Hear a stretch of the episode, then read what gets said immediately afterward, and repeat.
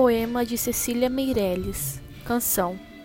Pus o meu sonho no navio e o navio em cima do mar.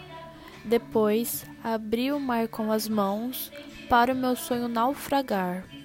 Minhas mãos ainda estão molhadas do azul das ondas entreabertas, e a cor que escorre dos meus dedos colore as areias desertas. O vento vem vindo de longe, a noite se curva de frio. Debaixo da água vai morrendo meu sonho dentro de um navio. Chorarei o quanto for preciso para fazer com que o mar cresça e o meu navio chegue ao fundo e o meu sonho desapareça. Depois, tudo estará perfeito.